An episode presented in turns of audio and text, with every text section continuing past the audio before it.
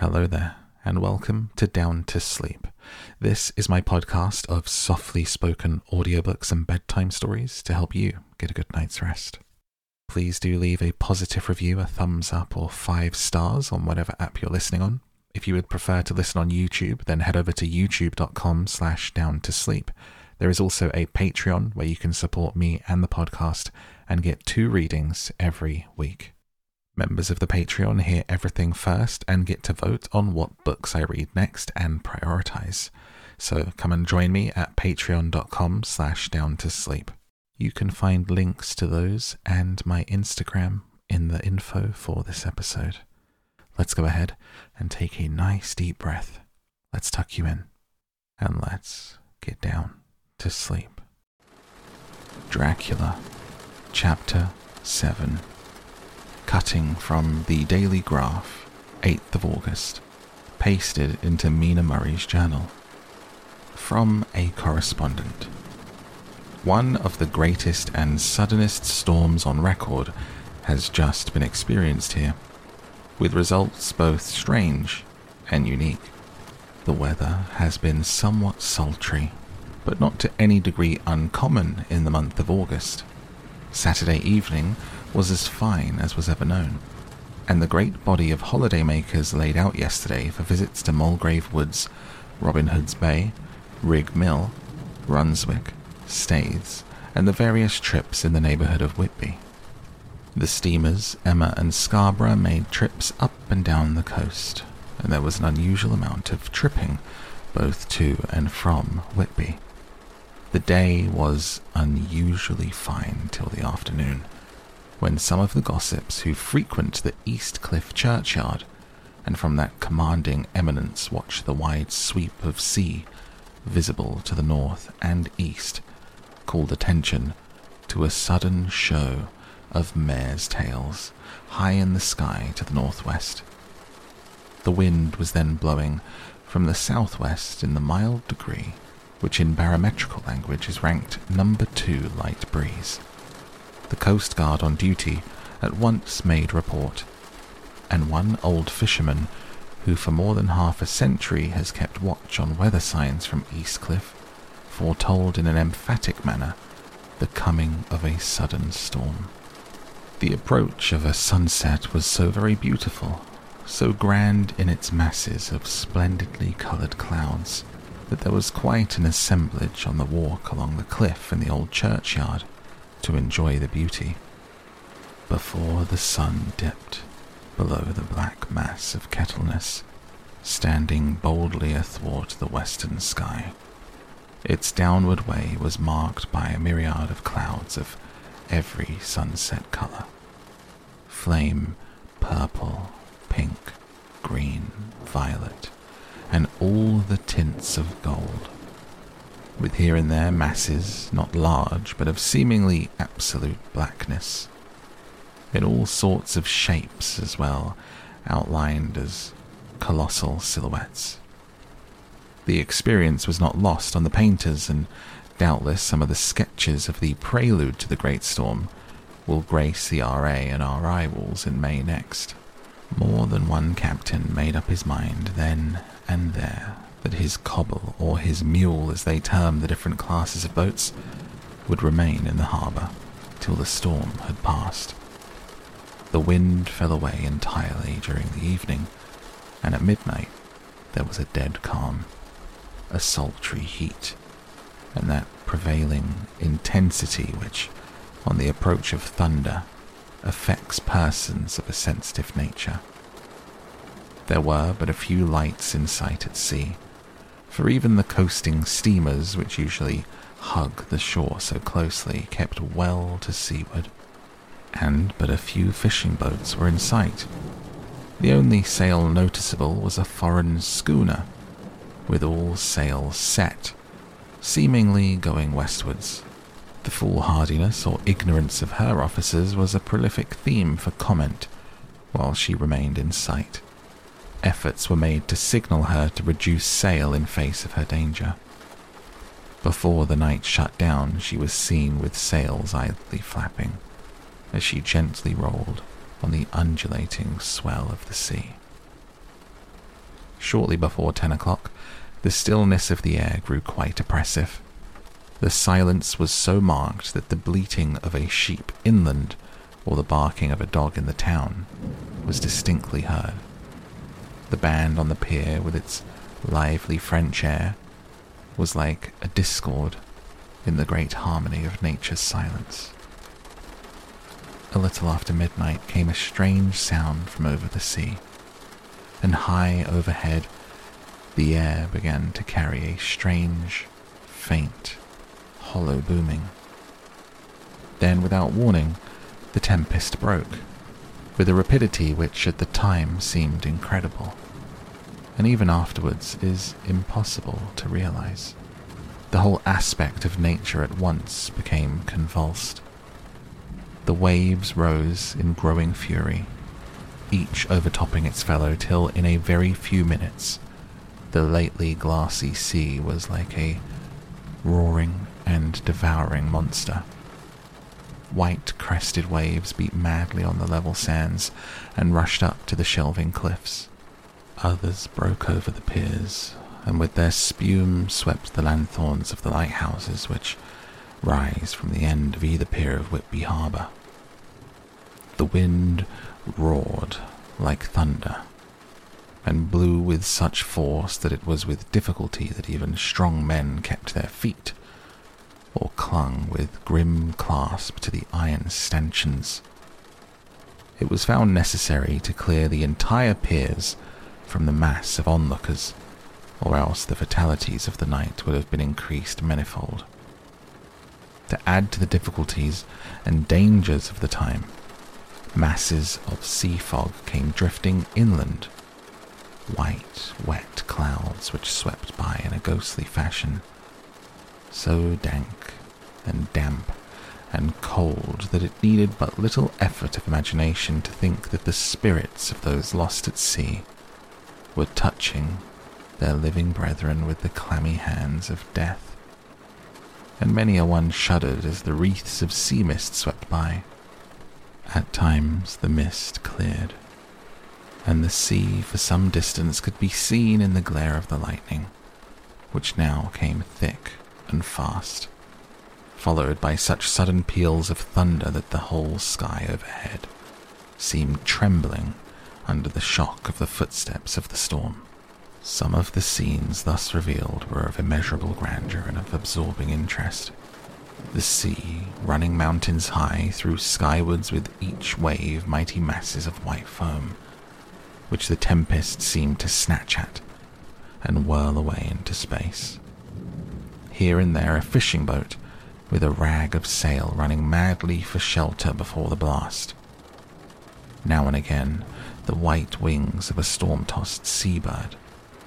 On the summit of the east cliff, the new searchlight was ready for experiment but had not yet been tried. The officers in charge of it got it into working order, and in the pauses of the inrushing mist, swept with it the surface of the sea. Once or twice its service was most effective, as when a fishing boat with gunwale underwater rushed into the harbour, able by the guidance of the sheltering light to avoid the danger of dashing against the piers. As each boat achieved the safety of the port, there was a shout of joy from the mass of people on shore, a shout which for a moment seemed to cleave the gale and was then swept away in its rush. Before long, the searchlight discovered some distance away a schooner with all sails set, apparently the same vessel which had been noticed earlier in the evening. The wind had by this time backed to the east, and there was a shudder amongst the watchers on the cliff as they realized the terrible danger in which she now was.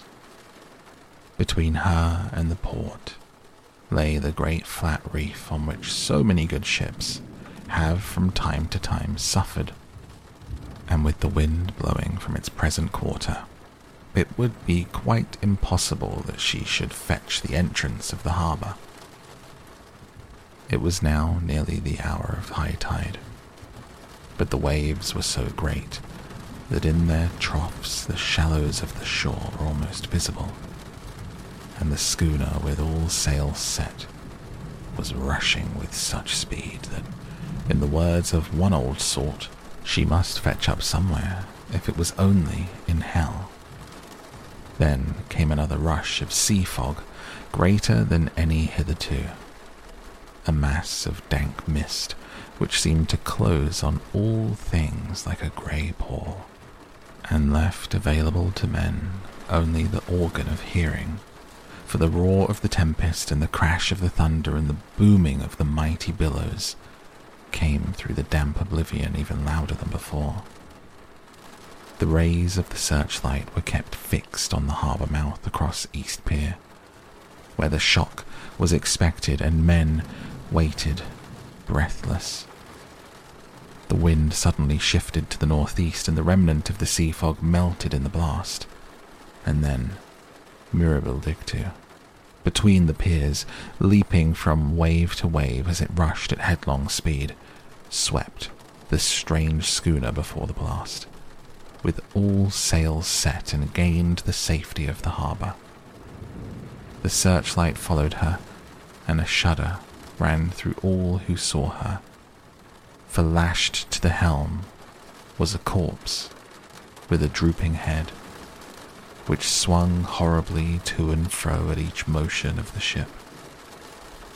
No other form could be seen on deck at all. A great awe came on all as they realized that the ship, as if by a miracle, had found the harbour unsteered save by the hand of a dead man. However, all took place more quickly than it takes to write these words. The schooner paused not, but rushing across the harbour, pitched herself on that accumulation of sand and gravel washed by many tides and many storms into the southeast corner of the pier, jutting under East Cliff. There was, of course, a considerable concussion as the vessel drove up on the sand heap. Every spar, rope, and stay was strained, and some of the top hamper came crashing down. But strangest of all, the very instant the shore was touched, an immense dog sprang up on deck from below as if shot up by the concussion. Running forward, jumped from the bow onto the sand, making straight for the steep cliffs where the churchyard hangs over the laneway to East Pier, so steeply that some of the flat tombstones, or through stones as they call them in the Whitby vernacular, actually project over where the sustaining cliff has fallen away.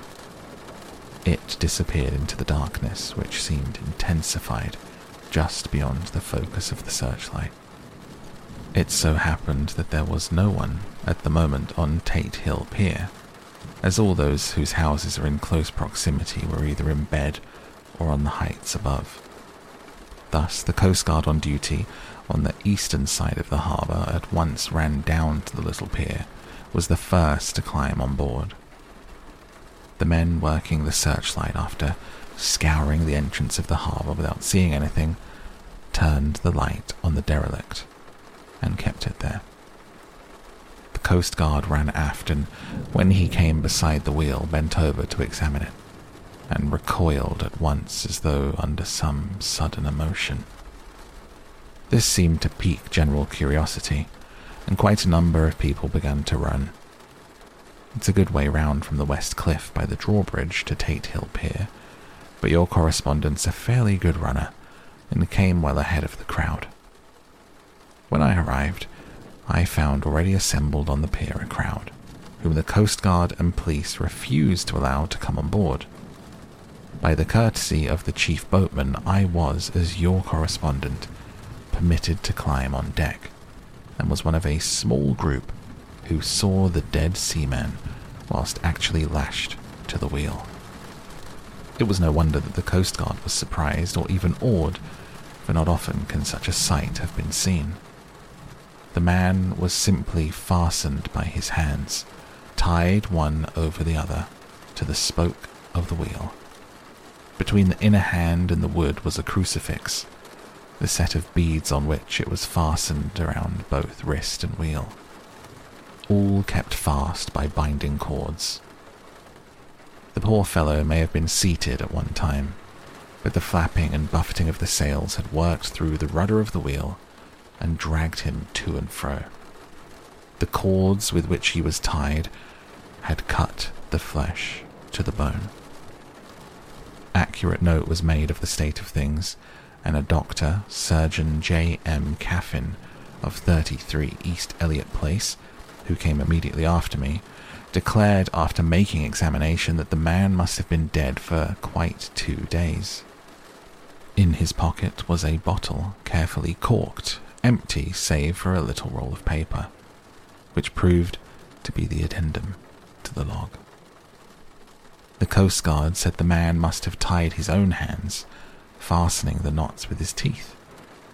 The fact that a Coast Guard was first on board may save some complications later on in Admiralty Court, for Coast Guards cannot claim the salvage which is the right of the first civilian on entering a derelict. Already, however, the legal tongues are wagging, and one law student is loudly asserting that the rights of the owner are already completely sacrificed, his property being held in contravention of the statutes of Mortmain since the tiller as emblemship, if not proof of a delegated possession, is held in a dead hand. It's needless to say that the dead steersman has been reverently removed from the place where he held his honourable watch, a steadfastness as noble as that of the young Casabianca, placed into the mortuary to await inquest. Already the sudden storm is passing. Its fierceness is abating, Crowds are scattering homeward. The sky is beginning to redden over the Yorkshire wolds. I shall send in time for your next issue further details of the derelict ship which found her way so miraculously into harbour in the storm. 9th of August. The sequel to the strange arrival of the derelict in the storm last night is almost more startling than the thing itself. It turns out that the schooner is a Russian from Varna and is called the Demeter. She is almost entirely in ballast of silver sand, with only a small amount of cargo, a number of great wooden boxes filled with mould. This cargo was consigned to a Whitby solicitor, Mr. S. F. Billington, of 7 the Crescent, who this morning went aboard and formally took possession of the goods consigned to him. The Russian consul, too, acting for the charter party, took formal possession of the ship, paying all harbour dues. Nothing is talked about here today except the strange coincidence. The officials of the Board of Trade have been most exacting in seeing that every compliance has been made with existing regulations. As the matter is to be a nine days' wonder, they are evidently determined that there shall be no cause of after complaint. A good deal of interest was abroad concerning the dog which landed when the ship struck. More than a few members of the SPCA, which is very strong in Whitby, have tried to befriend the animal. To the general disappointment, however, it was not to be found. It seems to have disappeared entirely from the town. It may be that it was frightened and made its way on to the moors, where it is still hiding, in terror. There are some who look with dread on such a possibility, lest later it should become itself a danger. It is evidently a fierce brute. Early this morning, a large dog, a half bred mastiff belonging to a coal merchant, was found dead in the roadway opposite its master's yard. It had been fighting, and manifestly had had a savage opponent. Its throat was torn away, and its belly was slit open, as if with a savage claw. Later, by the kindness of the Board of Trade Inspector, I've been permitted to look over the logbook of the Demeter, which was in order up to within three days, but contained nothing of special interest except as to facts of missing men. The greatest interest, however, is with regard to the paper found in the bottle, which was today produced at the inquest. and a more strange narrative than the two between them unfolded has not been my lot to come across. There is no motive for concealment. I am permitted to use them and accordingly send you a rescript, simply omitting technical details of seamanship and supercargo. It almost seems as though the captain had been seized with some kind of mania before he got into the blue water, and this had developed persistently throughout the voyage. Of course, my statement must be taken cum grano, since I am writing from the dictation of a clerk of the Russian consul, who kindly translated for me, time being short. Log of the Demeter. Varna to Whitby. Written 18th of July. Things so strange happening that I shall keep accurate note henceforth till we land. On 6 July, we finished taking in cargo, silver sand, and boxes of earth. At noon, set sail. East wind, fresh. Crew, five hands, two mates, cook, and myself, captain. On 11 July, at dawn, entered Bosphorus, boarded by Turkish customs officers. Bakshish, all correct underway at 4 pm. On 12th of July, through Dardanelles, more customs officers and flagboat of guarding squadron. Bakshish again. Work of officers thorough but quick. Want us off soon. On 13th of July, past Cape Matapan. Crew dissatisfied about something. Seemed scared but would not speak out. On 14th of July, somewhat anxious about crew. Men all steady fellows who sailed with me before. Mate could not make out what was wrong. They only told him there was something and crossed themselves. Mate lost temper with one of them that day and struck him. They expected fierce quarrel, but all was quiet. On 16th of July, Mate reported in the morning that one of crew, Petrovsky, was missing. Could not account for it men more downcast than ever. All said they expected something of the kind, but would not say more than there was something aboard. Mate, getting very impatient with them, feared some trouble ahead. 17th of July. Yesterday, one of the men, Olgren, came to my cabin and in an awestruck way confided to me that he thought there was a strange man aboard the ship. He said that in his watch he had been sheltering behind the deckhouse as there was a rainstorm when he saw a tall, thin man who was not like any of the crew and came up the companionway to go along the deck forward and then disappear. He followed cautiously, but when he got to the bows, found no one. The hatchways were all closed. He was in a panic of superstitious fear, and I am afraid the panic may spread to allay it, I shall today search the entire ship carefully from stem to stern. Later in the day, I got together the whole crew and told them, as they evidently thought there was someone in the ship, that we should search from stem to stern. First mate, angry, said it was folly, and to yield to such foolish ideas would demoralize the men. Said he would engage to keep them out of trouble with a handspike. I let him take the helm while the rest began thorough search, all keeping abreast with lanterns. We left no corner unsearched. There were only the big wooden boxes. There were no odd corners where a man could hide. Men, much relieved when search over, went back to work cheerfully. First mate scowled but said nothing.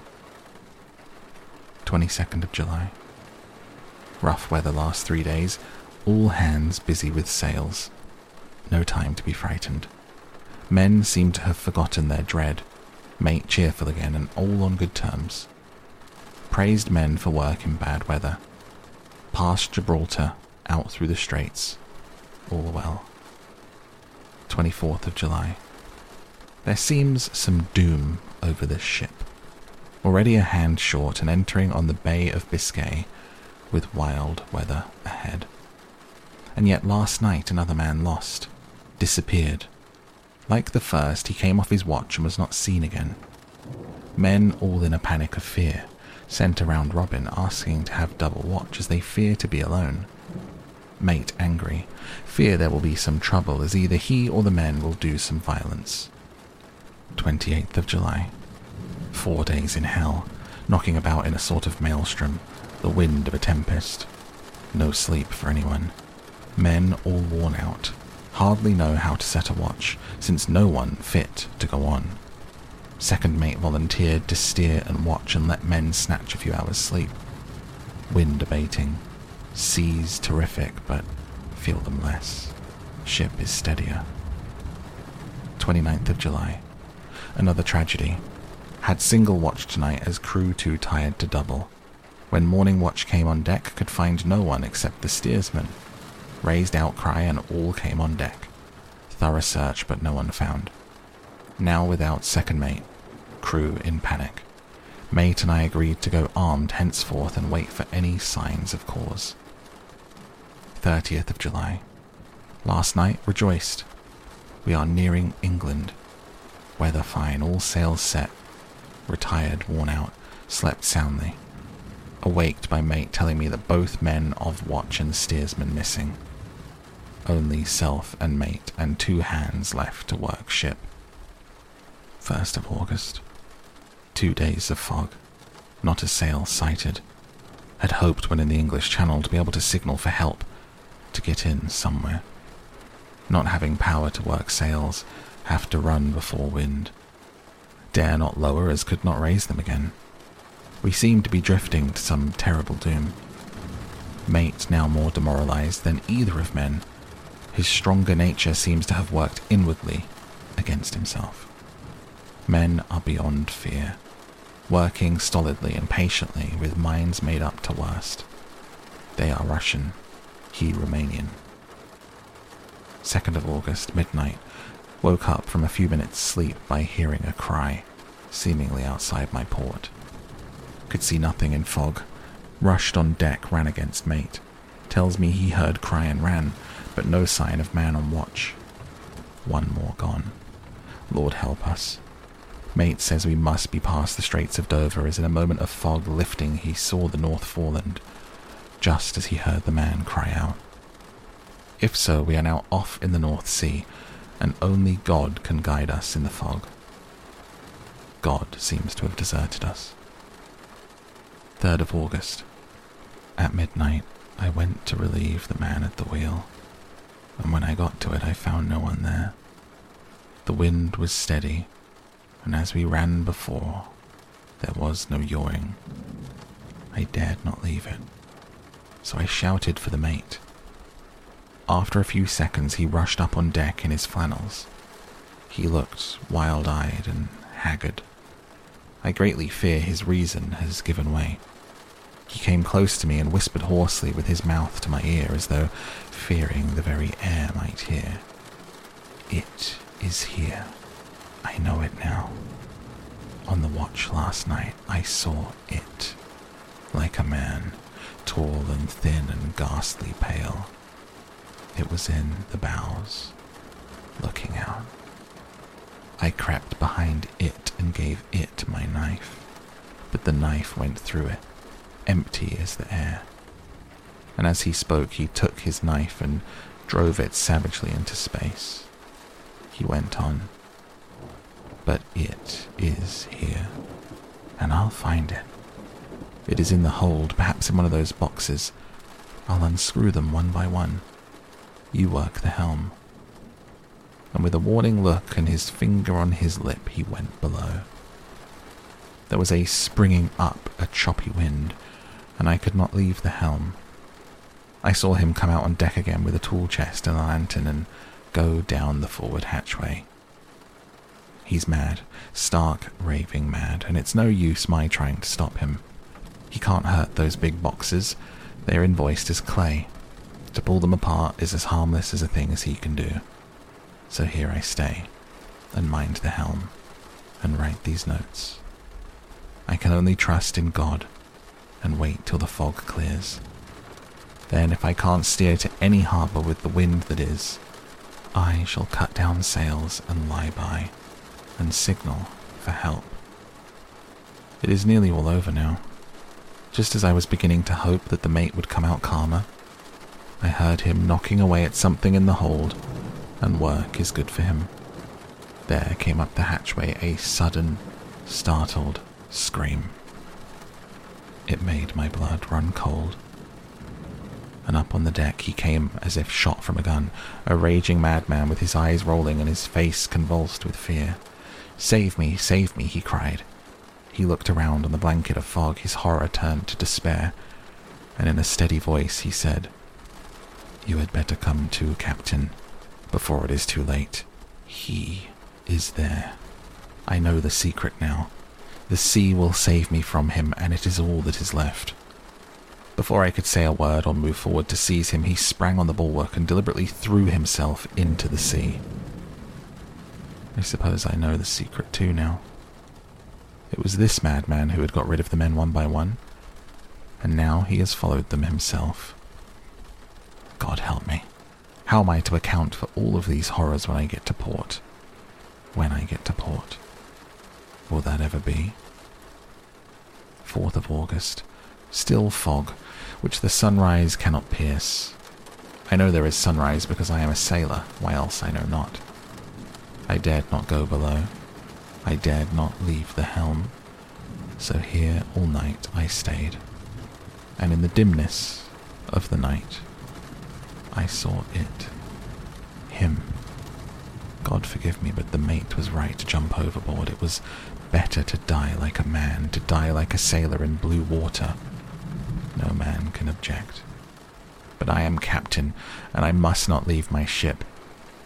But I shall baffle this fiend or monster, for I shall tie my hands to the wheels when my strength begins to fail. Along with them I shall tie that which he, it, dare not touch. And then, come good wind or foul, I shall save my soul my honor as a captain. I am growing weaker, and the night is coming on.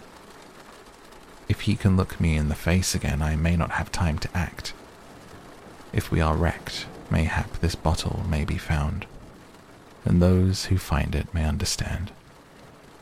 If not, then all men shall know that I have been true to my trust.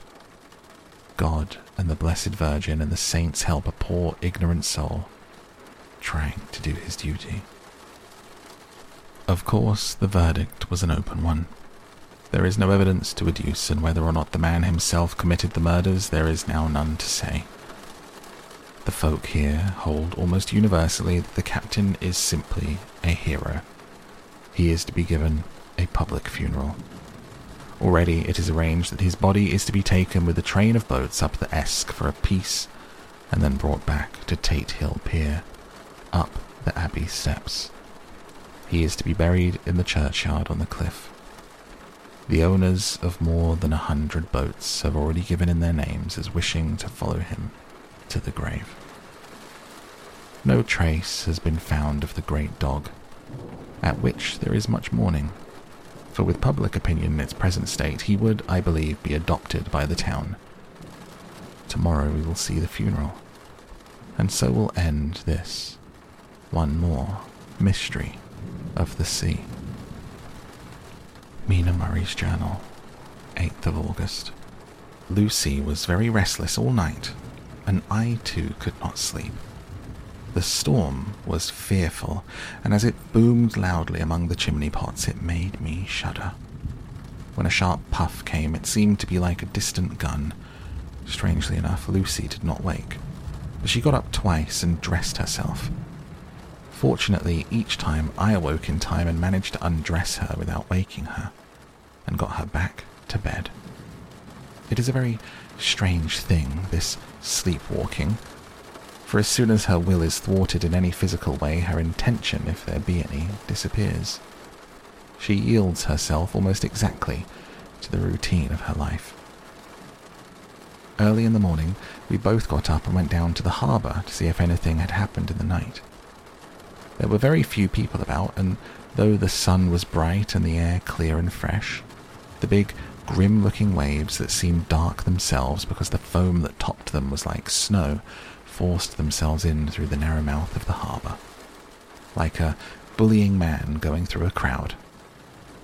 Somehow I felt glad that Jonathan was not on the sea last night, but on land. But is he on land or sea, and where is he and how? I'm getting fearfully anxious about him. If only I knew what to do and could do anything.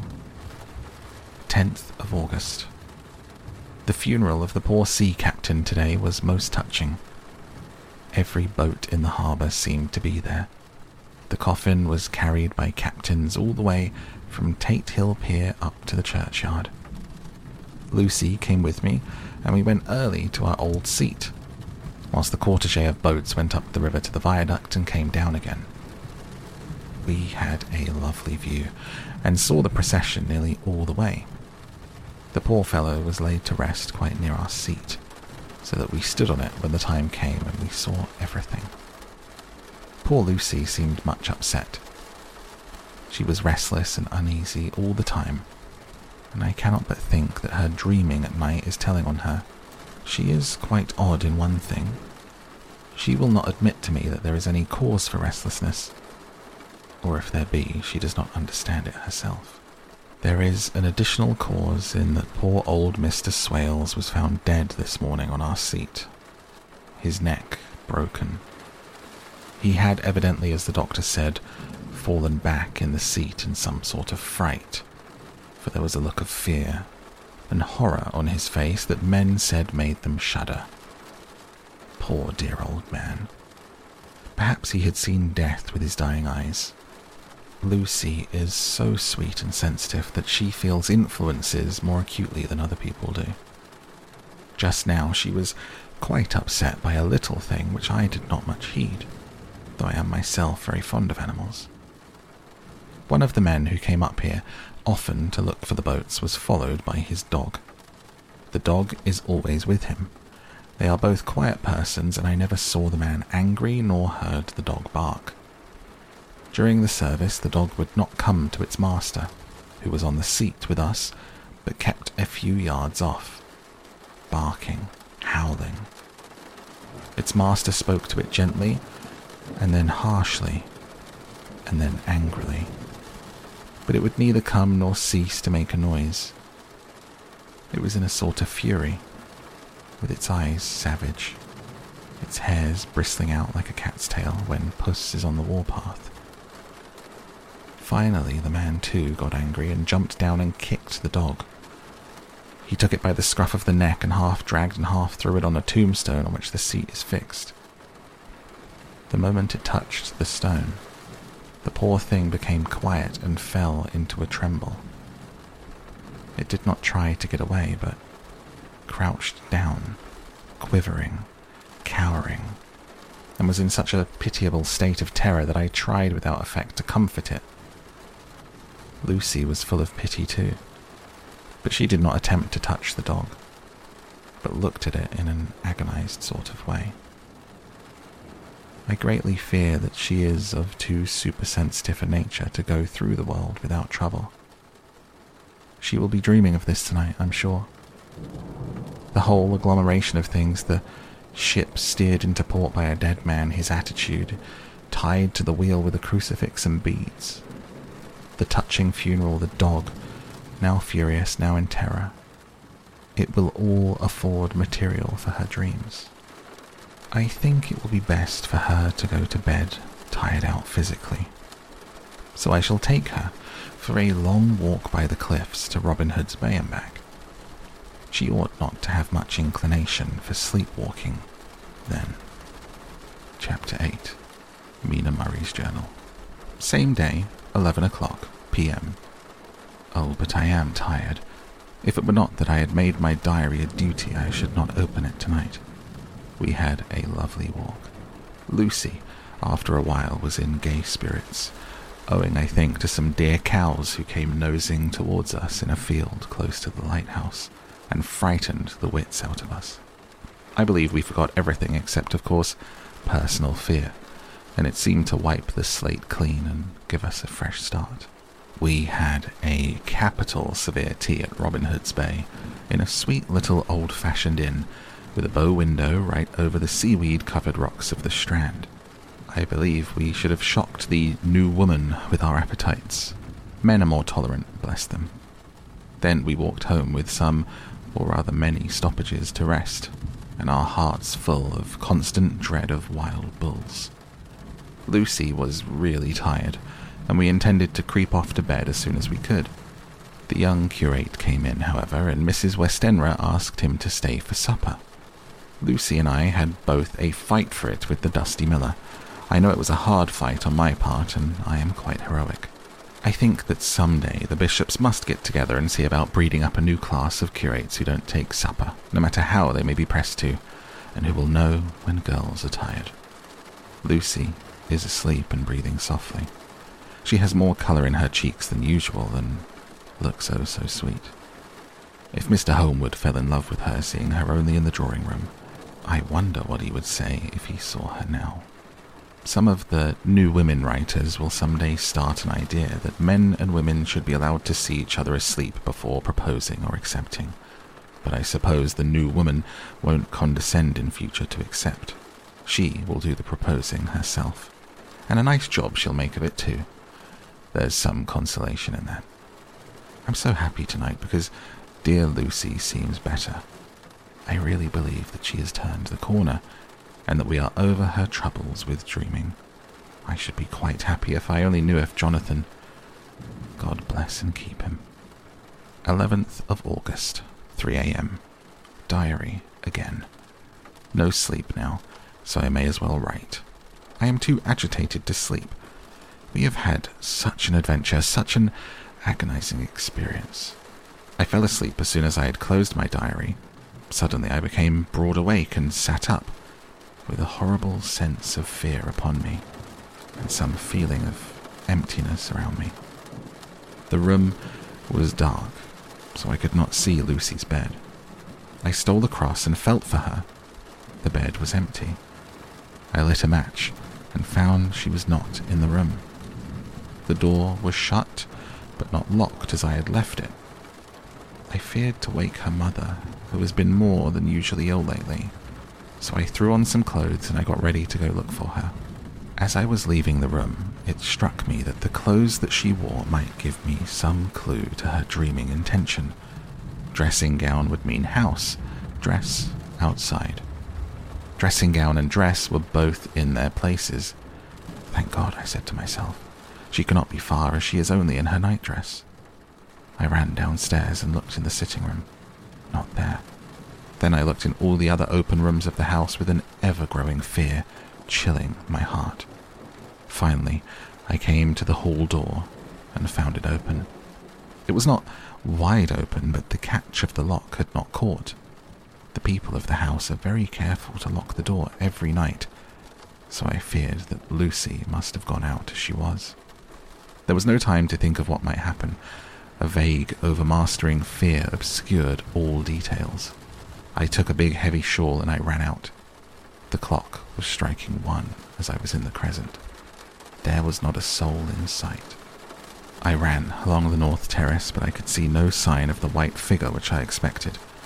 At the edge of the west cliff above the pier, I looked across the harbour to East Cliff, in the hope or fear, I don't know which, seeing Lucy in our favourite seat.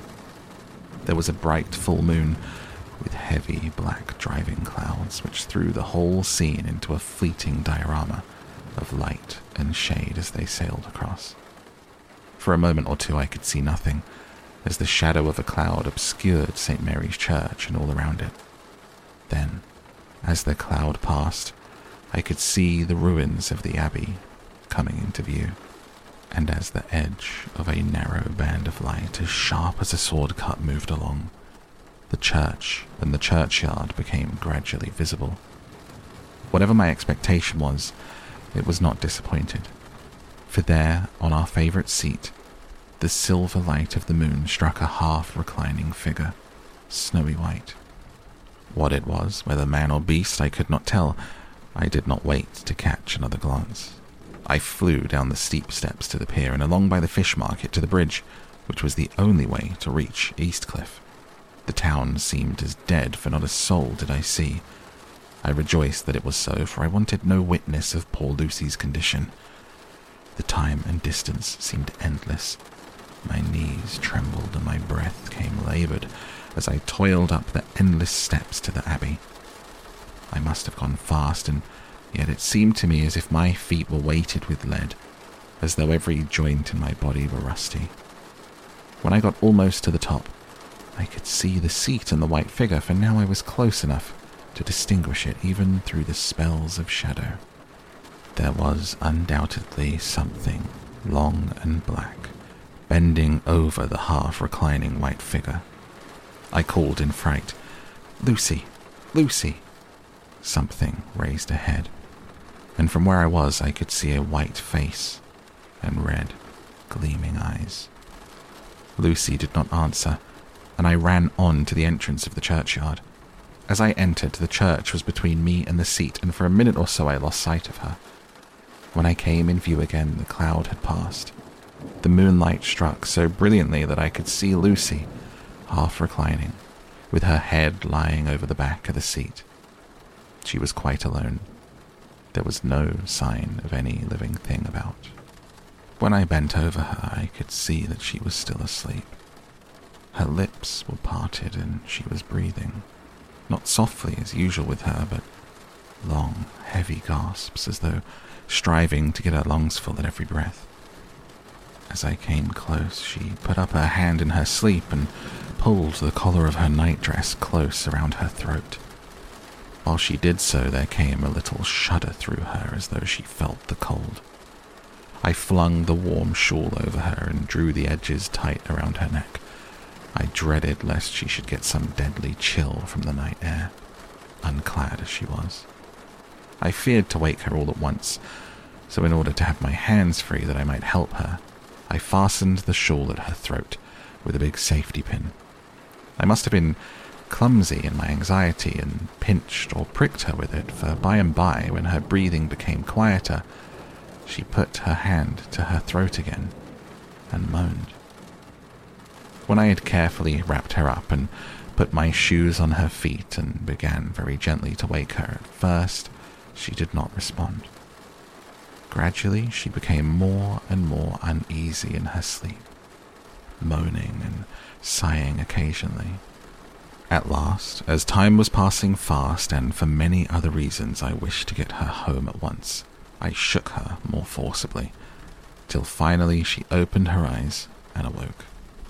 She did not seem surprised to see me, as of course she did not realize all at once where she was. Lucy always wakes prettily, and even at such a time, when her body must have been chilled with cold, her mind appalled at waking unclad in a churchyard at night, she did not lose her grace. She trembled a little and clung to me. When I told her to come at once with me home, she rose without a word, with the obedience of a child.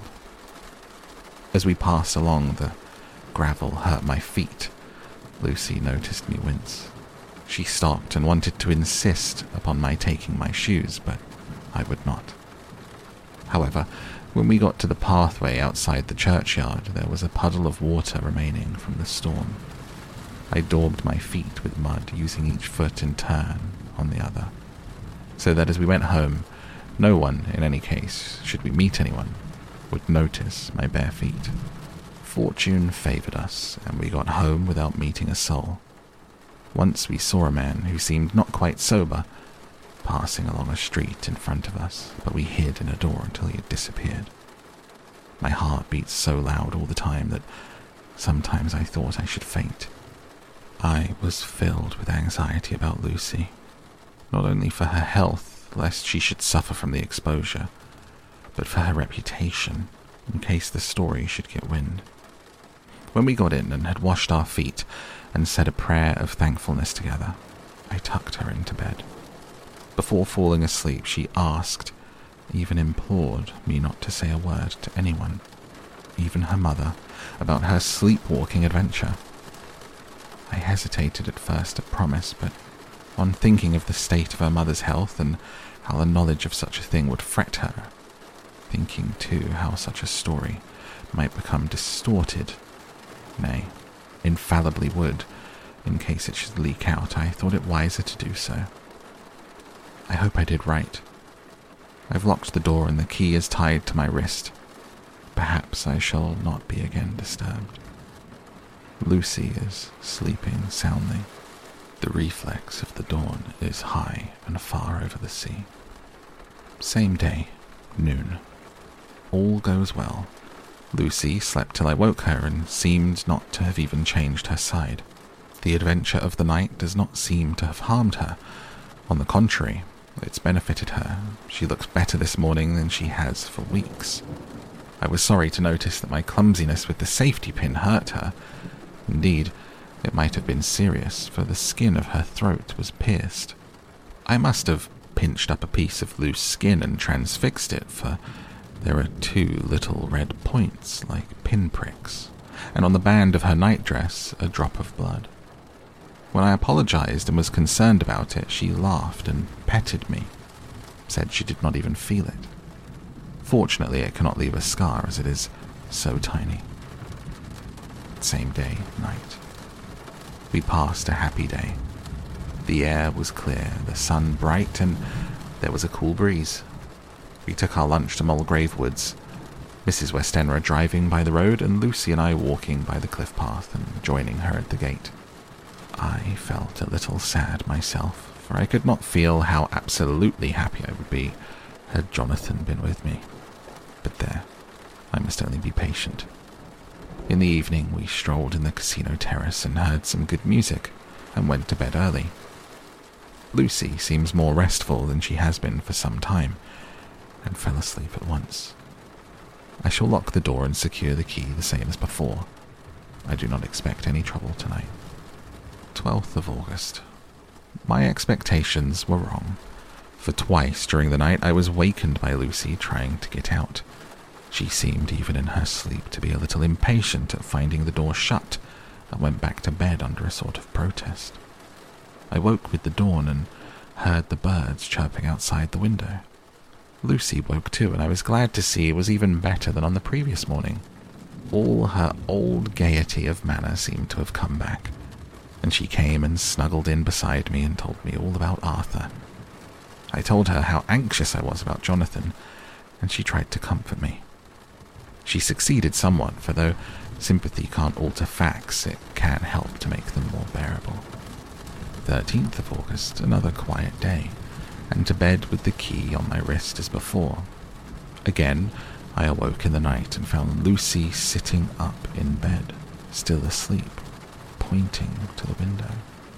I got up quietly and, pulling aside the blind, I looked out. It was a brilliant moonlight, and the soft effect of the light over the sea and sky merged together in one great silent mystery. It was beautiful beyond words. Between me and the moonlight flitted a great bat, coming and going in great whirling circles. Once or twice it came quite close, but was, I suppose, frightened at seeing me and flitted away across the harbour towards the Abbey. When I came back from the window, Lucy had lain down again and was sleeping peacefully. She did not stir again all night. 14th of August. On the East Cliff, reading and writing all day. Lucy seems to have become as much in love with this spot as I am, it's hard to get her away from it when it's time to come home for lunch or tea or dinner. This afternoon she made a funny remark. We were coming home for dinner and had come to the top of the steps up from the West Pier and stopped to look at the view as we generally do. The setting sun, low down in the sky, was just dropping behind Kettleness. The red light was thrown over onto the east cliff and the old abbey. It seemed to bathe everything in a beautiful rosy glow. We were silent for a while, and suddenly Lucy murmured, as if to herself, His red eyes again. They're just the same. It was such an odd expression. It quite startled me. I slewed round a little as to see Lucy well without seeming to stare at her and saw she was in a half dreamy state with an odd look on her face. I said nothing, but I followed her eyes. She appeared to be looking over at our own seat, whereon was a dark figure, sat alone. I was a little startled myself, for it seemed for an instant as if the stranger had great eyes like burning flames. But a second look dispelled the illusion. The red sunlight was shining on the windows of St. Mary's Church behind our seat, and as the sun dipped, there was just sufficient change in the refraction and reflection to make it appear as if the light had moved. I called Lucy's attention to the peculiar effect, and she became herself with a start, but she looked sad all the same. It may have been that she was thinking of that terrible night up there. We never refer to it, so I said nothing, and we went home to dinner. Lucy had a headache and went early to bed. I saw her asleep, and I went out for a little stroll myself. I walked along the cliffs to the westward and was full of sweet sadness, for I was thinking of Jonathan. When coming home, it was then full bright moonlight, so bright that though the front of our part of the crescent was in shadow, everything could be well seen. I threw a glance up at our window and I saw Lucy's head leaning out. I thought perhaps she was looking out for me, so I opened my handkerchief and waved it. She did not notice or make any movement whatever. Just then, the moonlight crept round an angle of the building. The light fell on the window. There, distinctly, was Lucy with her head lying up against the side of the window sill, and her eyes shut. She was fast asleep, and by her, seated on the window sill, was something that looked like a good sized bird. I was afraid that she might get a chill, so I ran upstairs. But as I came into the room, she was moving back to her bed, fast asleep and breathing heavily. She was holding her hand to her throat, as though to protect it from the cold. I did not wake her, but tucked her up warmly. I've taken care that the door is locked and the window securely fastened. She looks so sweet as she sleeps, but she is paler than is her wont, and there is a drawn, haggard look under her eyes which I do not like. I fear she's fretting about something. I wish I could find out what it is. 15th of August. Rose later than usual. Lucy was languid and tired and slept on after we had been called. We had a happy surprise at breakfast. Arthur's father is better, and wants the marriage to come off soon.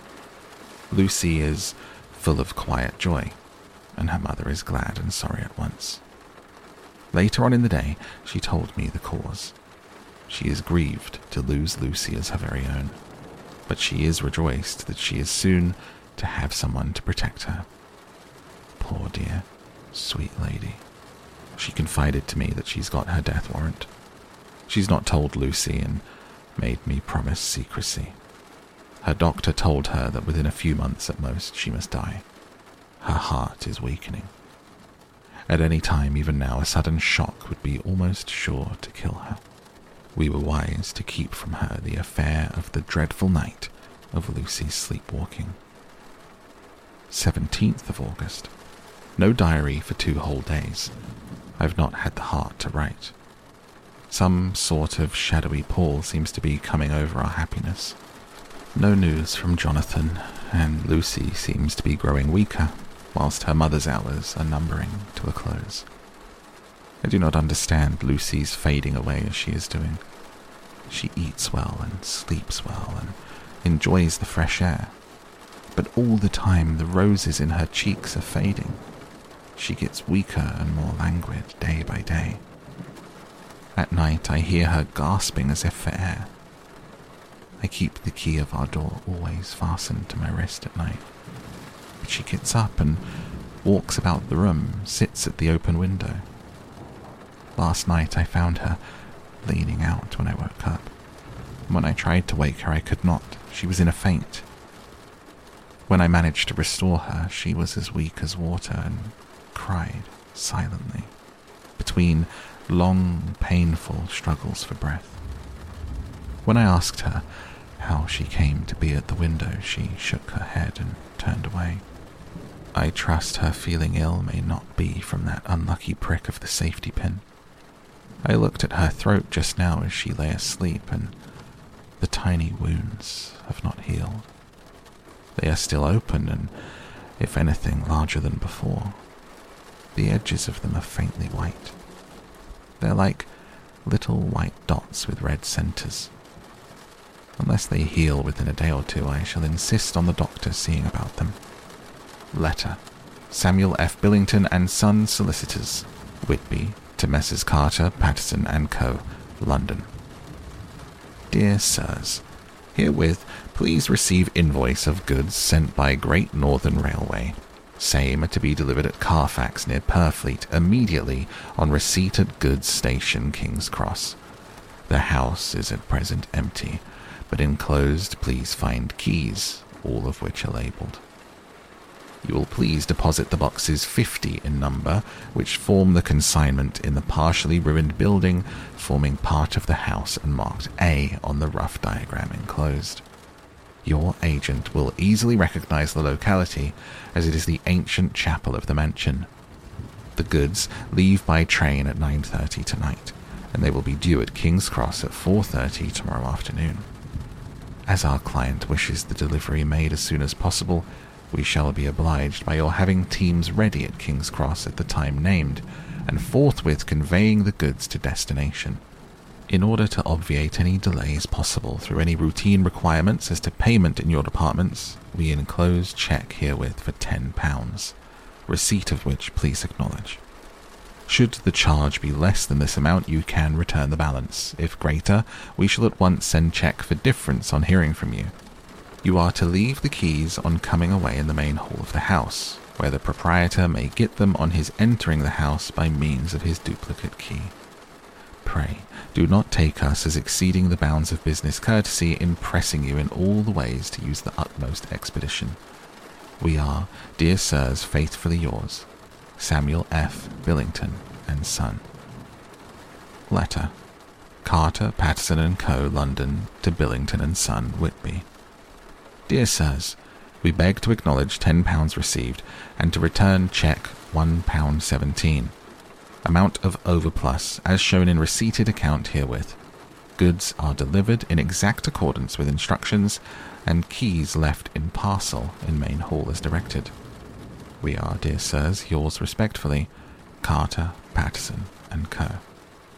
Mina Murray's Journal, 18th of August. I'm happy today and I write sitting on the seat in the churchyard. Lucy is ever so much better. Last night she slept well all night and did not disturb me once. The roses seem coming back already to her cheeks, though she is still sadly pale and wan looking. If she were in any way anemic, I could understand it, but she's not. She is in gay spirits and full of life and cheerfulness. All the morbid reticence seems to have passed from her, and she has just reminded me, as if I needed any reminding, of that night, and that it was here, on this very seat, that I found her asleep. As she told me, she tapped playfully with the heel of her boot on the stone slab, and said, My poor little feet didn't make much noise then. I dare say poor old Mr. Swales would have told me that it was because I didn't want to wake up Geordie. As she was in such communicative humour, I asked her if she had dreamed at all that night. Before she answered, that sweet puckered look came into her forehead, which Arthur, I call him Arthur from her habit, says he loves, and indeed I don't wonder that he does. Then she went on in a half dreaming kind of way, as if trying to recall it to herself. I didn't quite dream, but it all seemed to be real. I only wanted to be here, in this spot. I don't know why, for I was afraid of something. I don't know what. I remember, though, I suppose I was asleep, passing through the streets and over the bridge. A fish leapt as I went by, and I leaned over to look at it. I heard a lot of dogs howling. The whole town seemed as if it must be full of dogs and all howling at once. I went up the steps then I had a vague memory of something long and dark with red eyes, just as we saw in the sunset. Something very sweet and very bitter all around me at once. And then I seemed sinking into deep green water. There was a singing in my ears, as I've heard there is to drowning men. and everything seemed to be passing away from me. My soul seemed to go out from my body and float about the air. I seemed to remember that once the West Lighthouse was right under me, then there was a sort of agonizing feeling as if I were in an earthquake. And I came back and I found you shaking my body. I saw you do it before I felt you. Then she began to laugh. It seemed a little uncanny to me, and I listened to her breathlessly. I did not quite like it, and thought it better not to keep her mind on the subject. So we drifted to other subjects, and Lucy was like her old self again. When we got home, the fresh breeze had braced her up. Her pale cheeks were really more rosy. Her mother rejoiced when she saw her, and we all spent a very happy evening together. 19th of August. Joy, joy, joy, although not all joy, but at last news of Jonathan. The dear fellow has been ill. That is why he did not write. I am not afraid to think it or say it now that I know. Mr. Hawkins sent me on the letter and wrote himself, oh so kindly. I'm to leave in the morning and go over to Jonathan to help to nurse him if necessary and bring him home. Mr. Hawkins says it would not be a bad thing if we were to be married out there. I've cried over the good sister's letter till I can feel it wet against my bosom where it lies. It is of Jonathan and must be next to my heart for he is in my heart. My journey is all mapped out and my luggage ready. I'm only taking one change of dress. Lucy will bring my trunk to London and keep it till I send for it. For it may be that I must write no more. I must keep it to say to Jonathan, my husband. The letter that he has seen and touched must comfort me till we meet. Letter from Sister Agatha, Hospital of St. Joseph, Budapest, to Miss Wilhelmina Murray. Dear Madam, I write by desire of Mr. Jonathan Harker, who is himself not strong enough to write, though progressing well, thanks to God and St. Joseph and St. Mary. He has been under our care for nearly six weeks, suffering from a violent brain fever he wishes me to convey his love, and to say that by this post I write for him to Mr. Peter Hawkins, Exeter, to say with his dutiful respects that he is sorry for his delay, and that all of his work is completed. He'll require some few weeks' rest in our sanatorium in the hills, but will then return. He wishes me to say that he has not sufficient money with him, and that he would like to pay for his staying here, so that others who need shall not be wanting for help. Believe me, Yours with sympathy and all blessings, Sister Agatha. P.S. My patient being asleep, I open this to let you know something more. He has told me all about you, and that you are shortly to be his wife. All blessings to you both. He has had some fearful shock, so says our doctor, and in his delirium his ravings have been dreadful of wolves and poison, blood, ghosts and demons, I fear to say of what. Be careful with him always, that there may be nothing to excite him of this kind for a long time to come. The traces of such an illness as his do not lightly die away. We should have written long ago, but we knew nothing of his friends, and there was on him nothing that any could understand. He came in the train from Klausenburg, and the guard was told by the station master there that he rushed into the station shouting for a ticket for home. Seeing from his violent demeanour that he was English, they gave him a ticket for the furthest station on the way thither that the train reached. Be assured he is well cared for. He has won all hearts by his sweetness and gentleness. He is truly getting on well.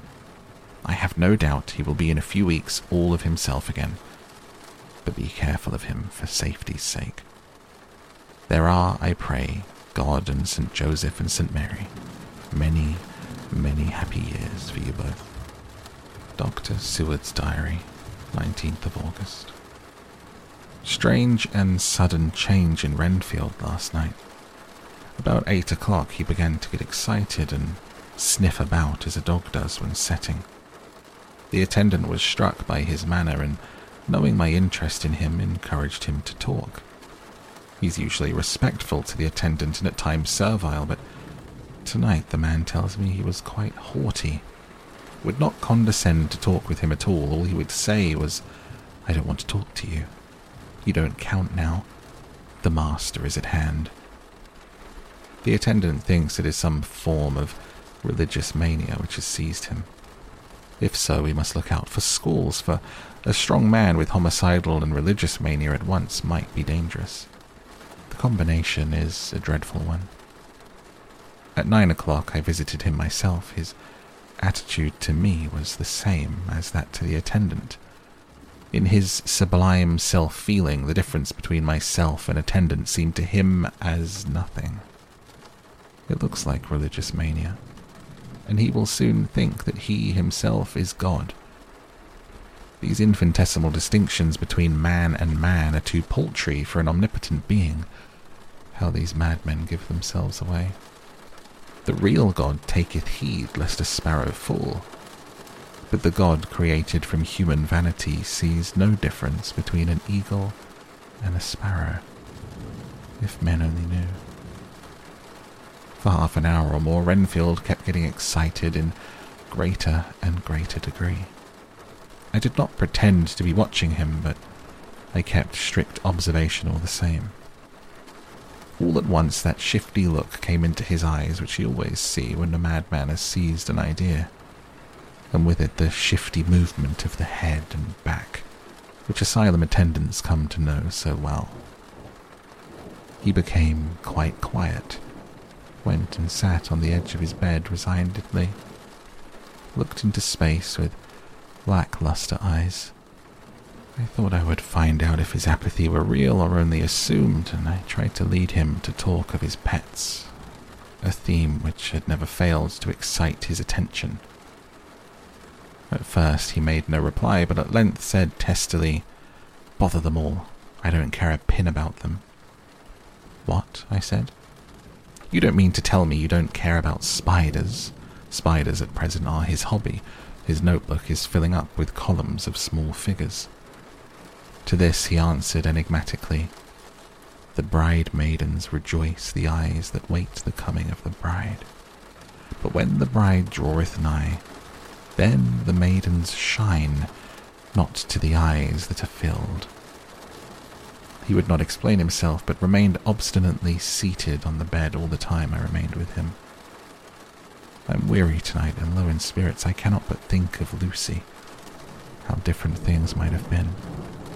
If I don't sleep at once, the modern Morpheus, I must be careful not to let it grow into a habit. No, I shall take none tonight. I've thought of Lucy. I shall not dishonor her by mixing the two if need be. Tonight shall be sleepless. Later, glad I made the resolution, gladder that I kept to it. I had lain tossing about and had heard the clock strike only twice when the night watchman came to me sent up from the ward to say that Renfield had escaped. I threw on my clothes and ran down at once. My patient is too dangerous a person to be roaming about.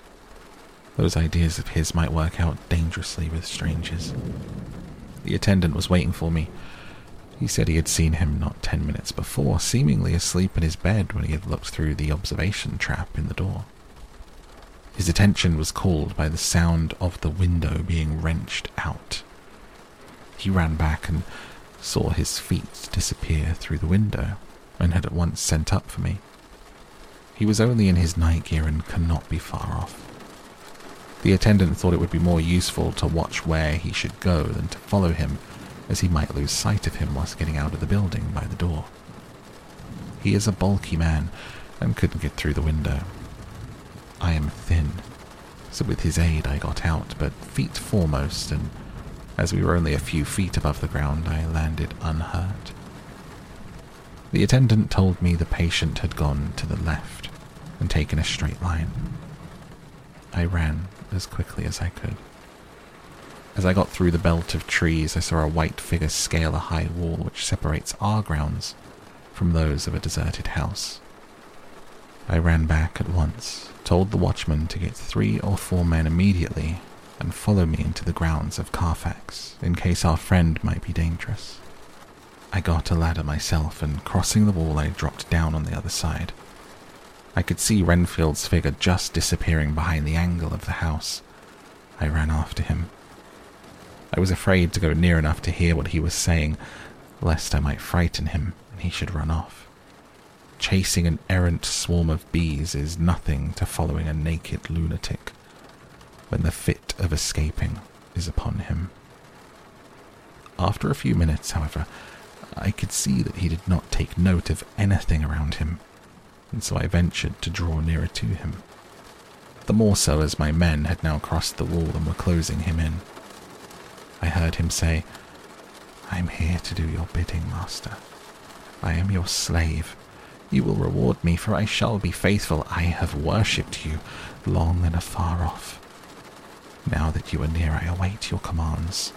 You will not pass me by. You, dear master, in your distribution of good things.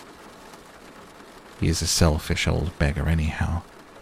He thinks of the loaves and fishes even when he believes he is in a real presence. His manias make for a startling combination. When we closed in on him, he fought like a tiger. He is immensely strong, but he was more like a wild beast than a man. I never saw a lunatic in such a rage before, and I hope I shall not again.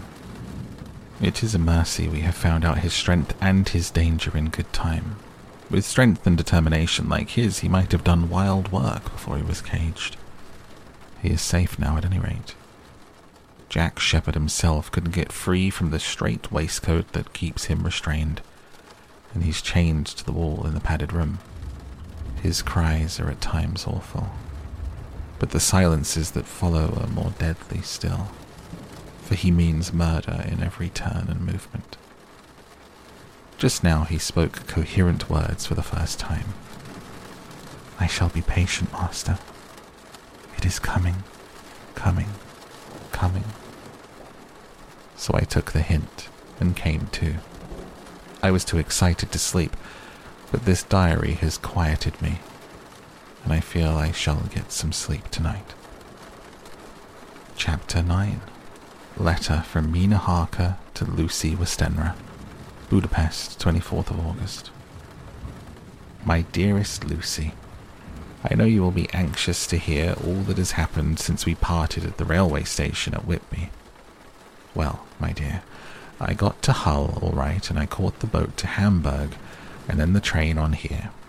And I feel that I can hardly recall anything of the journey, except that I knew I was coming to Jonathan, and that as I should have to do some nursing, I had better get all the sleep that I could. I found my dear one, oh so thin and pale and weak looking. All the resolution has gone out of his dear eyes, that quiet dignity which I told you was in his face has vanished. He is only a wreck of himself. He does not remember anything that has happened to him for a long time past. At least he wants me to believe so, and I shall never ask. He has had some terrible shock, and I fear it might tax his poor brain if he were to try and recall it. Sister Agatha who is a good creature and a born nurse, tells me that he raved of dreadful things whilst he was off his head. I wanted her to tell me what they were, but she would only cross herself and say that she would never tell, that the ravings of the sick were the secrets of God, and that if a nurse through her vocation should hear them, she should respect her trust. She is a sweet, good soul. And the next day, when she saw that I was troubled, she opened up the subject again and after saying that she could never mention what my poor dear raved about, she added, I can tell you this much, my dear, that it was not about anything which he has done wrong himself, and you as his wife to be have no cause to be concerned. He has not forgotten you, or what he owes to you. His fear was of great and terrible things which no mortal can treat of. I do believe the dear soul thought I might be jealous, lest my poor dear should have fallen in love with any other girl. The idea of my being jealous about Jonathan. And yet, my dear, let me whisper that I felt a thrill of joy through me when I knew that no other woman was a cause of the trouble. I am now sitting by his bedside, where I can see his face while he sleeps. He is waking. When he woke, he asked me for his coat as he wanted to get something from his pocket. I asked Sister Agatha, and she brought all his things. I saw that amongst them was his notebook. I was going to ask him to let me look at it, for I knew that I might find some clue to his trouble. I suppose he must have seen the wish in my eyes, for he sent me over to the window, saying he wanted to be quite alone for a moment. He called me back, and when I came, he had his hand over the notebook and said to me very solemnly, Wilhelmina. I knew then that he was in deadly earnest, for he has never called me by that name since he asked me to marry him. You know, my dear, my ideas of the trust between husband and wife. There should be no secret, no concealment. I have had a great shock, and when I try to think of what it is I feel, my head spin round. I do not know if it was all real or the dreaming of a madman. You know I have had brain fever, and that is to be mad. The, the secret is here, and I do not want to know it. I want to take up my life here with our marriage. For my dear, we had decided to be married as soon as formalities are complete. Are you willing, Wilhelmina, to share my ignorance? Here is the book. Take it, keep it, read it if you will, but never let me know. Unless indeed some solemn duty should come upon me to go back to the bitter hours asleep or awake, sane or mad, recorded here. He fell back exhausted, and I put the book under his pillow and I kissed him. I have asked Sister Agatha to beg the Superior to let our wedding be this afternoon. I am waiting for her reply. She has come and told me that the chaplain of the English Mission Church has been sent for. We are to be married in an hour, or as so soon after as Jonathan awakes. Lucy, the time has come and gone. I feel very solemn but very, very happy. Jonathan woke a little after the hour and all was ready. He sat up in bed, propped up with pillows. He answered his I will firmly and strongly. I could hardly speak, my heart was so full. Even those words seemed to choke me. The dear sisters were so kind. Please God, I shall never, never forget them, nor the grave and sweet responsibilities that I have taken upon me. I must tell you of my wedding present, when the chaplain and the sisters left me alone with my husband. Oh, Lucy, it's the first time I've ever written the words my husband. Left me alone with my husband. I took the book from under his pillow. I wrapped it up in white paper. I tied it with a little bit of pale blue ribbon which was round my neck. I sealed it over the knot with sealing wax, and for the seal I used my wedding ring. I kissed it and I showed it to my husband, and I told him that I would keep it so, and that it would be an outward and visible sign for us all our lives that we trusted each other that I would never open it unless it were for his own dear sake, or for the sake of some stern duty. He took my hand in his, and oh, Lucy, it was the first time that he took his wife's hand and said that it was the dearest thing in all the wide world, that he would go through all the past again to win it if need be. The poor dear meant to have said a part of the past, but he cannot think of time yet and I shall not wonder if at first he mixes up not only the month but the year. Well, my dear, what could I say? I could only tell him that I was the happiest woman in the whole world, that I had nothing to give him except myself, my life, and my trust, and that with these went my love and my duty for all the days of my life. And my dear, when he kissed me and drew me to him with his poor weak hands, it was like a very solemn pledge between us. Lucy, dear, do you know why I tell you all this? It is not only because it is all sweet to me, but because you have been and are very dear to me. It was my privilege to be your friend and guide you when you came from the schoolroom to prepare for the world of life.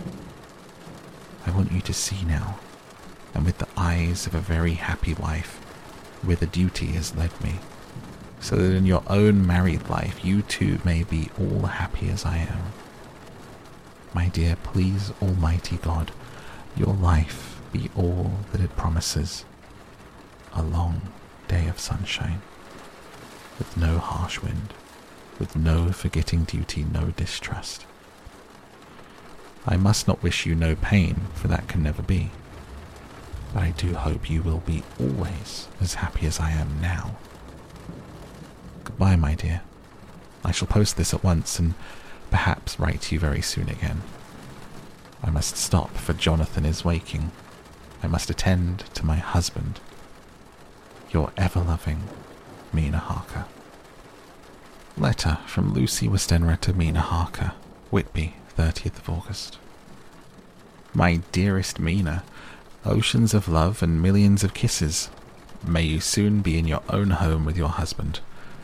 I wish you could be coming home soon enough to stay with us here. The strong air would soon restore Jonathan. It's quite restored me. I have an appetite like a cormorant, full of life, and I sleep well. You'll be glad to know that I've quite given up walking in my sleep. I think I've not stirred out of my bed for a week. That is, when I once got into it at night. Arthur says I'm getting fat. By the way, I forgot to tell you that Arthur is here.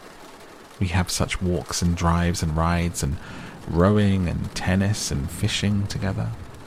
I love him more than ever. He tells me that he loves me more, but I doubt that. For at first he told me that he couldn't love me more than he did then. But this is nonsense. There he is calling to me, so no more just at present from your loving Lucy. P.S. Mother sends her love. She seems better, poor dear. P.P.S. We are to be married on the 28th of September. Dr. Seward's Diary, 20th of August. The case of Renfield grows even more interesting. He is now so far quieted that there are spells of cessation from his passion. For the first week after his attack, he was perpetually violent. Then one night, just as the moon rose, he grew quiet and kept murmuring to himself, Now I can wait, now I can wait. The attendant came to tell me, so I ran down at once to have a look at him. He was still in his strait waistcoat in a padded room. But the suffused look had gone from his face. His eyes had something of their old pleading. I might almost say cringing softness. I was satisfied with his present condition and directed for him to be relieved. The attendants hesitated, but finally carried out my wishes without protest. It was a strange thing that the patient had humor enough to see their distrust. For coming close to me, he said in a whisper, They think I could hurt you. Fancy me hurting you, the fools. It was soothing, somehow, to the feelings to find myself dissociated even in the mind of this poor madman from the others. But all the same, I do not follow his thought. Am I to take it that I have anything in common with him? so that we are, as it were, to stand together? Or is he to gain from me some good so stupendous that my well being is needful to him? I must find out later on. Tonight he will not speak. Even the offer of a kitten or a full grown cat will not tempt him. He will only say, I don't take any stock in cats. I've more to think of now, and I can wait. I can wait. After a while, I left him. The attendant tells me he was quiet until just before dawn. Then he began to get uneasy, and at length violent, till at last he fell into a paroxysm which exhausted him so that he swooned into a sort of coma. Three nights as the same thing happened, violent all day and quiet from moonrise to sunrise. I wish I could get some clue to the cause. It would almost seem as if there was some influence which came and went. Happy thought, we shall tonight play sane wits against mad ones. He escaped before without our help. Tonight he shall escape with it. We shall give him a chance, and have the men ready to follow in case they are required. 23rd of August. The unexpected always happens. How well Disraeli knew life. Our bird, when he found the cage open, would not fly. So all our subtle arrangements were for naught. At any rate, we've proved one thing. The spells of quietness last a reasonable time. We shall in future be able to ease his bonds for a few hours each day. I have given orders to the night attendant merely to shut him in the padded room when once he is quiet until an hour before sunrise. The poor soul's body will enjoy the relief even if his mind cannot appreciate it. The unexpected again. I am called. The patient has once more escaped. Later, another night adventure. Renfield artfully waited until the attendant was entering the room to inspect, then dashed out past him and flew down the passage. I sent word for attendants to follow. Again, he went into the grounds of the deserted house. We found him in the same place, pressed against the old chapel door. When he saw me, he became furious, and had not the attendant seized him in time, he would have tried to kill me. As we were holding him, a strange thing happened. He suddenly redoubled his efforts and then as suddenly grew calm. I looked round instinctively, but could see nothing. I caught the patient's eye and followed it, but could trace nothing as it looked into a moonlit sky except for a big bat. It was flapping its silent and ghostly way to the west. Bats usually wheel and flit about, but this one seemed to go straight on, as if it knew where it was bound for and had some intention of its own. The patient grew calmer every instant and presently said, You needn't tie me. I shall go quietly. Without trouble, we came back to the house. I feel there is something ominous in his calm and shall not forget this night. Lucy Westenra's Diary, 24th of August. I must imitate Mina and keep writing things down. Then we can have long talks when we do meet. I wonder when it will be. I wish she were here with me again. I feel so unhappy. Last night I seemed to be dreaming again, just as I was at Whitby. Perhaps it is the change of air or getting home again. It's all dark and horrid for me. I can remember nothing. I'm full of vague fear and I feel weak and worn out. When Arthur came to lunch, he looked quite grieved when he saw me, and I hadn't the spirit to try to be cheerful. I wonder if I could sleep in Mother's room tonight. I shall make an excuse and try.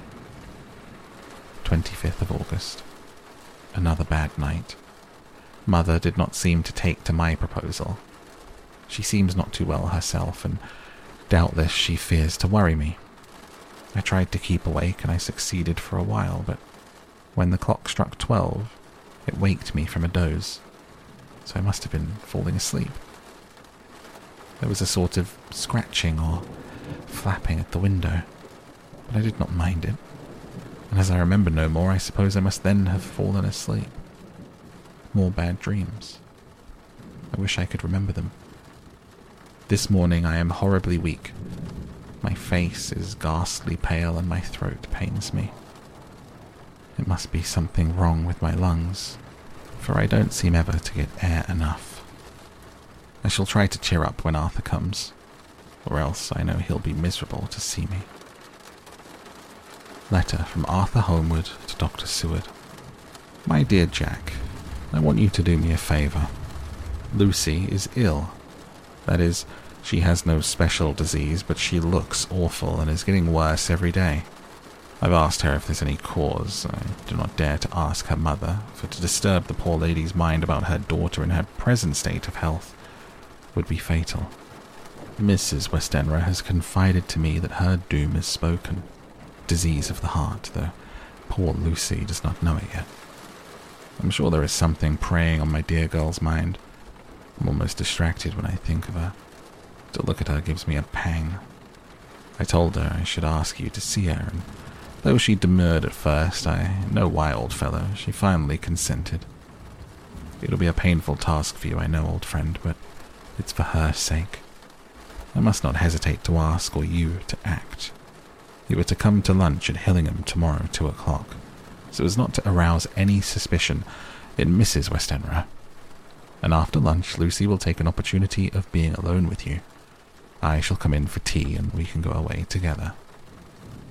I'm filled with anxiety and want to consult with you alone as soon as I can after you've seen her. Do not fail Arthur.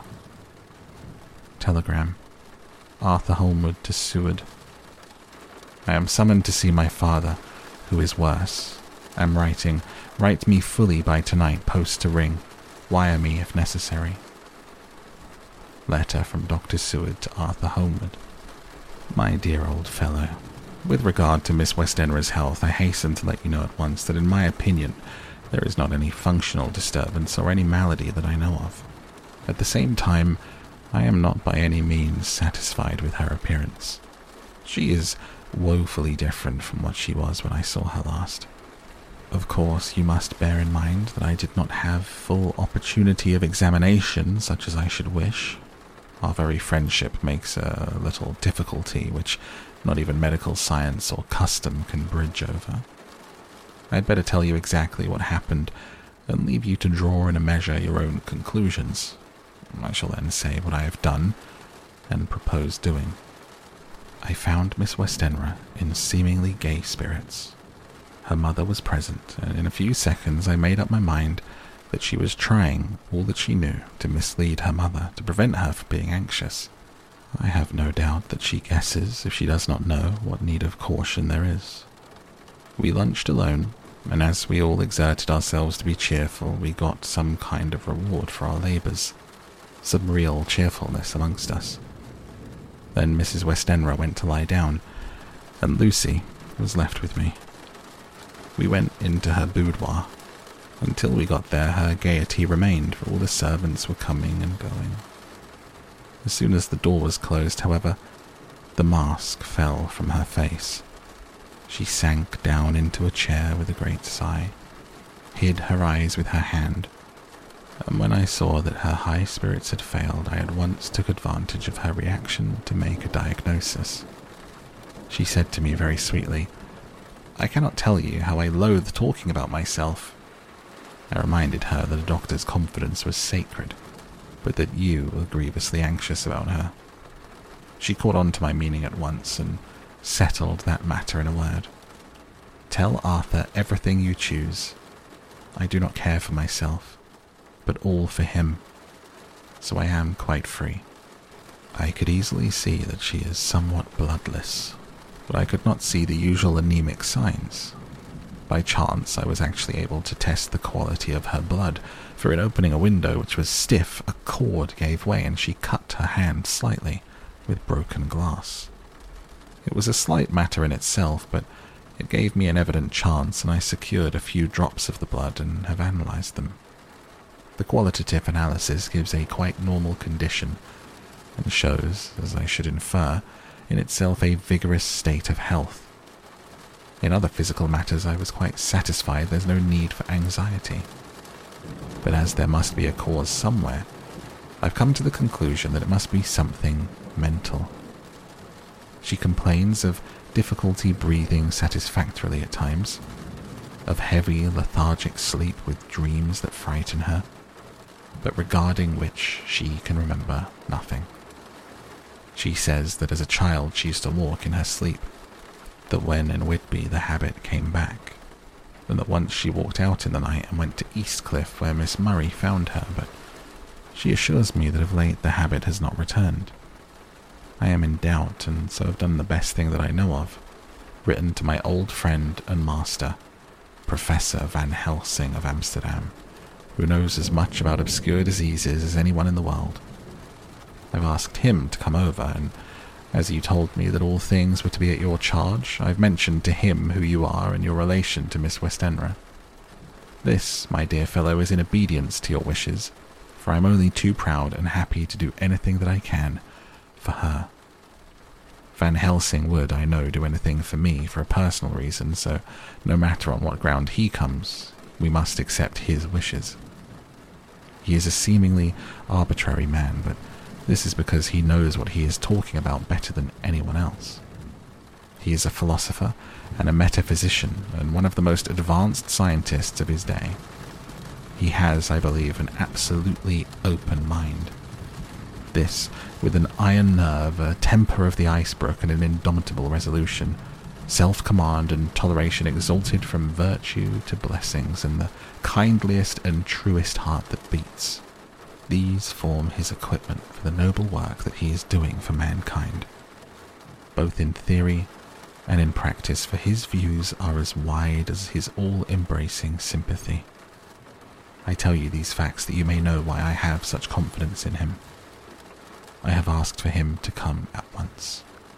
I shall see Miss Westenra tomorrow again. She's to meet me at the stores, so that I may not alarm her mother by too early a repetition of my call. Yours always, John Seward. And that is where we close the book tonight on Dracula.